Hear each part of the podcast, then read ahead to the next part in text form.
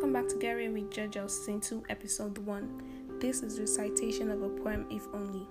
If only I told her how strong she was, how gifted the tips of her fingers bring the dazzling shadows of pain and unhappiness to its knees, embodied in her the basket of talents and love, what's seen and what's not.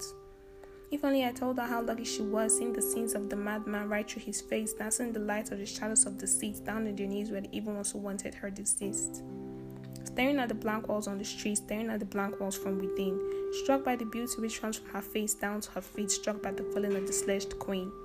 Sinking down into the pit of the dark room, my thoughts revolving around me like a dark loom, mother lingering down in my mind like the taste of blood and wine. If only I had the one tenth of her heart, if only I could rip the happiness of the old man's guts. Journeyed far to the east, long gone my beautiful black breed. If only I knew she would never return back, back to the old destiny.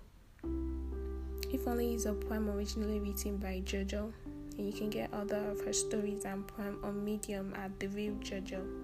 Stay tuned.